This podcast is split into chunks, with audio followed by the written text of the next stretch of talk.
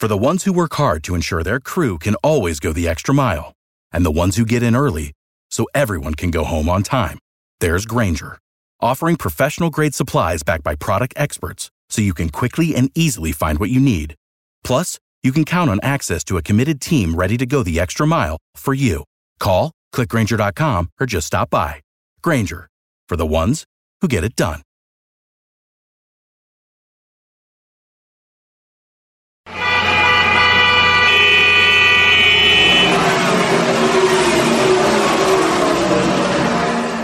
Bienvenidos al Garaje Latino.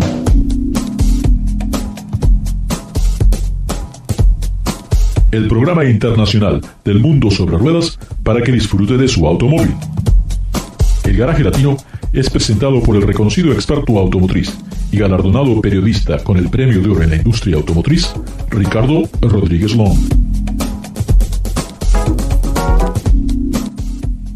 Desde los estudios en el Centro de la Cultura Automotriz, Los Ángeles, California, y desde su propio garage para todos los aficionados y los que necesitan de un automóvil, Ricardo les presenta todas las semanas los mejores consejos para que disfruten y ahorren de sus gastos con un automóvil. Y ahora, nos abrochamos el cinturón, ponemos la primera velocidad, pisamos el acelerador y comienza el programa.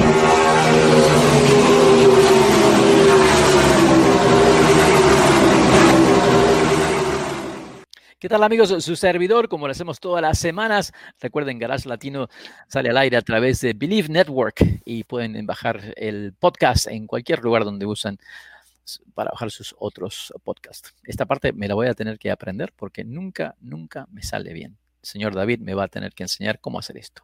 Estamos con David Logi aquí hablando eh, temas interesantes de cómo está cambiando toda esta industria de la cual hemos estado viviendo con carne propia desde niños y bueno, estamos en un momento histórico porque esto ya se está dando vuelta.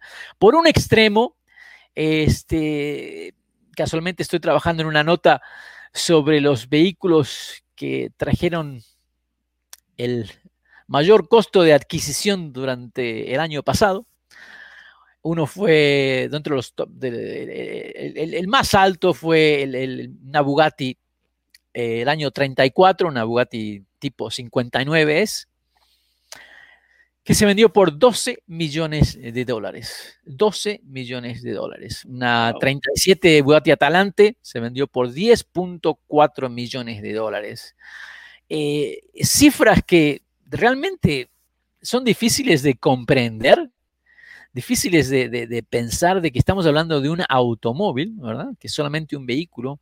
Pero esto es que es por parte que es historia, David, por el significado histórico, es porque estamos llegando en el momento donde nunca más vamos a poder ver o tocar, apreciar, manejar estas obras de arte sobre ruedas y estamos haciendo transición a, un a una nueva etapa donde los vehículos van a ser fríos, sin ninguna pasión, sin ningún no sé qué, motores eléctricos que no hacen ruido, eh, se van a manejar solos. ¿Estamos en ese punto donde todo va a cambiar hoy, David? Sí, estamos, eh, estamos en, una coyuntura, si así le quieres llamar, en el cual están saliendo, yo siento que van a haber varias tendencias muy fuertes en los próximos años, en la próxima década, yo pienso que una de ellas es la electrificación de los vehículos y eso es, un tema controversial porque sabemos que la electricidad eh, es, la, es la manera de propulsión del futuro porque es limpia, pero no sabemos si, si va a prevalecer las baterías eh, o, lo, que es la celda, celda de combustible. Luego tenemos otra tendencia, los autos de conducción autónoma. Los, los, fabricantes se ven más entusiasmados en, en empujar eso por, por nuestras gargantas y también los, el, resurgimiento de los autos chinos. Eso lo, es un tema para otra ocasión. Entonces, los autos eléctricos y de, de, conducción autónoma son tendencias muy fuertes en las que todo el mundo está apostando y está reacomodando por completo todo lo que es el, el panorama automotriz. Porque, por ejemplo, hay marcas que son débiles en, el, en la electrificación. Por ejemplo, al inicio del programa mencionamos que, que Honda va a tener una, eh, camionetas eléctricas eh, hechas por, eh, por, este, por GM en México y también en, en, Spring Hill, Tennessee. Entonces, ¿qué va, a pasar con, los superautos o las marcas premium, que son tan, tan aspiracionales? Van a, van a también a, a este, superautos o autos de lujo eléctricos. Es inevitable.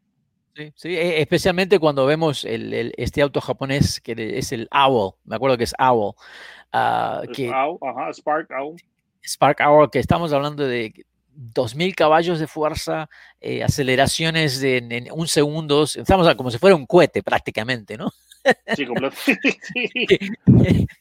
o, lo mismo de los detalles que hablamos con Carlos Zatulowski la semana pasada sobre el, el, Elation Hypercar. O también con las camionetas. Por ejemplo, que Amazon invierte millones y millones de dólares y luego se suma Ford para darle la fuerza a Rivian de que genere estas camionetas de alto lujo. Ah, ah, mencionamos el, auto de Apple, lo que viene de Panasonic, uh, empresas como Nanu. hay tantas empresas nuevas que están en cierta manera enfocándose en este segmento de los autos eléctricos, que creo que todo puede cambiar. Pero a mí yo pienso todavía que el futuro son las celdas de hidrógeno. Porque la electricidad, el generar electricidad todavía eh, genera muchísimos gases nocivos. Sí, el auto eléctrico no genera, ¿verdad? Pero la generación de la electricidad sí no es buena para el medio ambiente. Y ahí es donde yo creo que las celdas de hidrógeno tienen mucho más, muchas cosas más positivas que seguir tratando de, de, crear toda esta infraestructura de autos eléctricos. Creo que tendríamos que ir a través de la infraestructura de las celdas de hidrógeno. ¿Qué opinas, David? Mira, yo pienso que eh, sí, eh, definitivamente yo también estoy de acuerdo con que la, celda de hidrógeno tiene que, es, el futuro, pero creo que es una solución que va a tardar un poquito más. Yo pienso que puede ser a mediano plazo, mientras que las baterías ya pueden ser a más, corto plazo.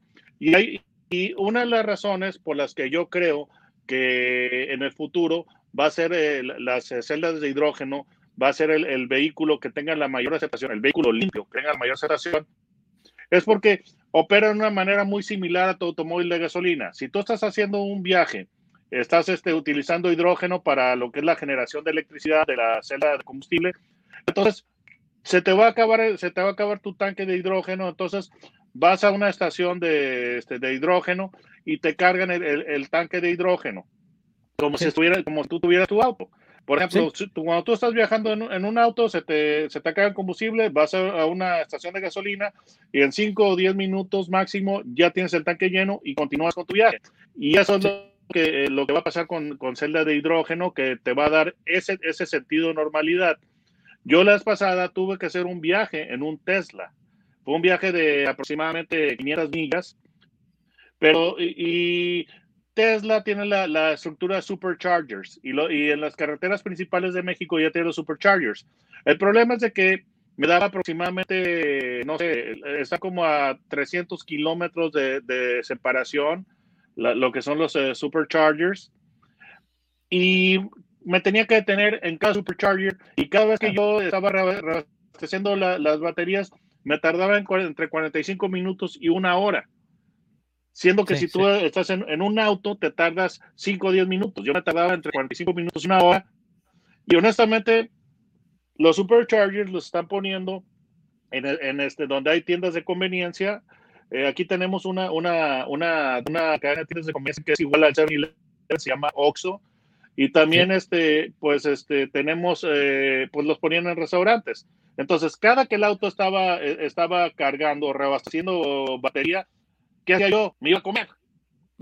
Entonces, en ese, en ese viaje aumenté de peso. y, por, eso, por eso que utilizaba, utilizaba más, más energía, porque cada vez estaba más pesado. Exactamente. Entonces, aquí en Estados Unidos. en Estados Unidos se acaba de aprobar y ahora ya son varios los estados donde ahora legalmente las fábricas van a comenzar a aprobar en la vía pública estas nuevas tecnologías de autopilotaje y nuevos este, tipos de motores. Así que eso creo que va a tener mucha influencia este, y ayuda para todas las empresas pequeñas que van a poder hacer eh, pruebas reales ¿no? en la calle. Y también algo que me parece interesante es de que no sabemos todavía qué es lo que va a pasar eh, quién va a ser el próximo presidente en Estados Unidos, pero sí lo que sabemos es que Estados Unidos va a empujar a, la empresa automotriz eh, a través de, lo, de, de las plantas motrices eléctricas y que lamentablemente me parece que van a poner a un costado otra vez las celdas de hidrógeno. Ah, yo creo que tendrían que ayudar a, ambos proyectos que vayan adelante y cualquier otro tipo de, motor que haya por ahí, porque son, cuando empiezas a mirar el, los tipos de patentes que hay, hay tantas plantas motrices que podíamos funcionar hoy en día.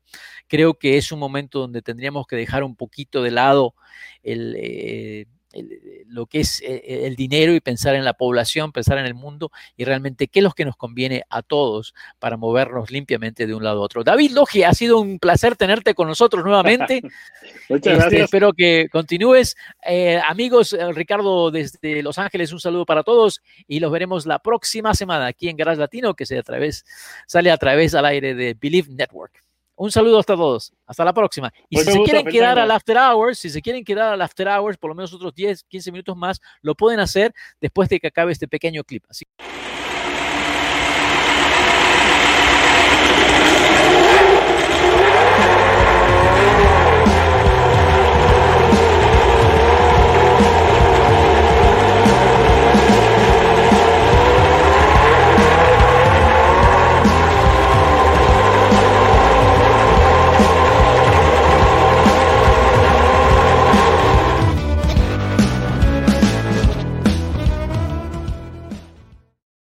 For the ones who work hard to ensure their crew can always go the extra mile, and the ones who get in early so everyone can go home on time, there's Granger, offering professional grade supplies backed by product experts so you can quickly and easily find what you need.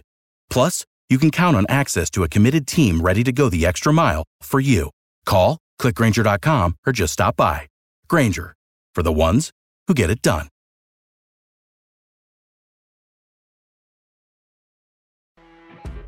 You know, when you're listening to a true crime story that has an unbelievable plot twist that makes you stop in your tracks?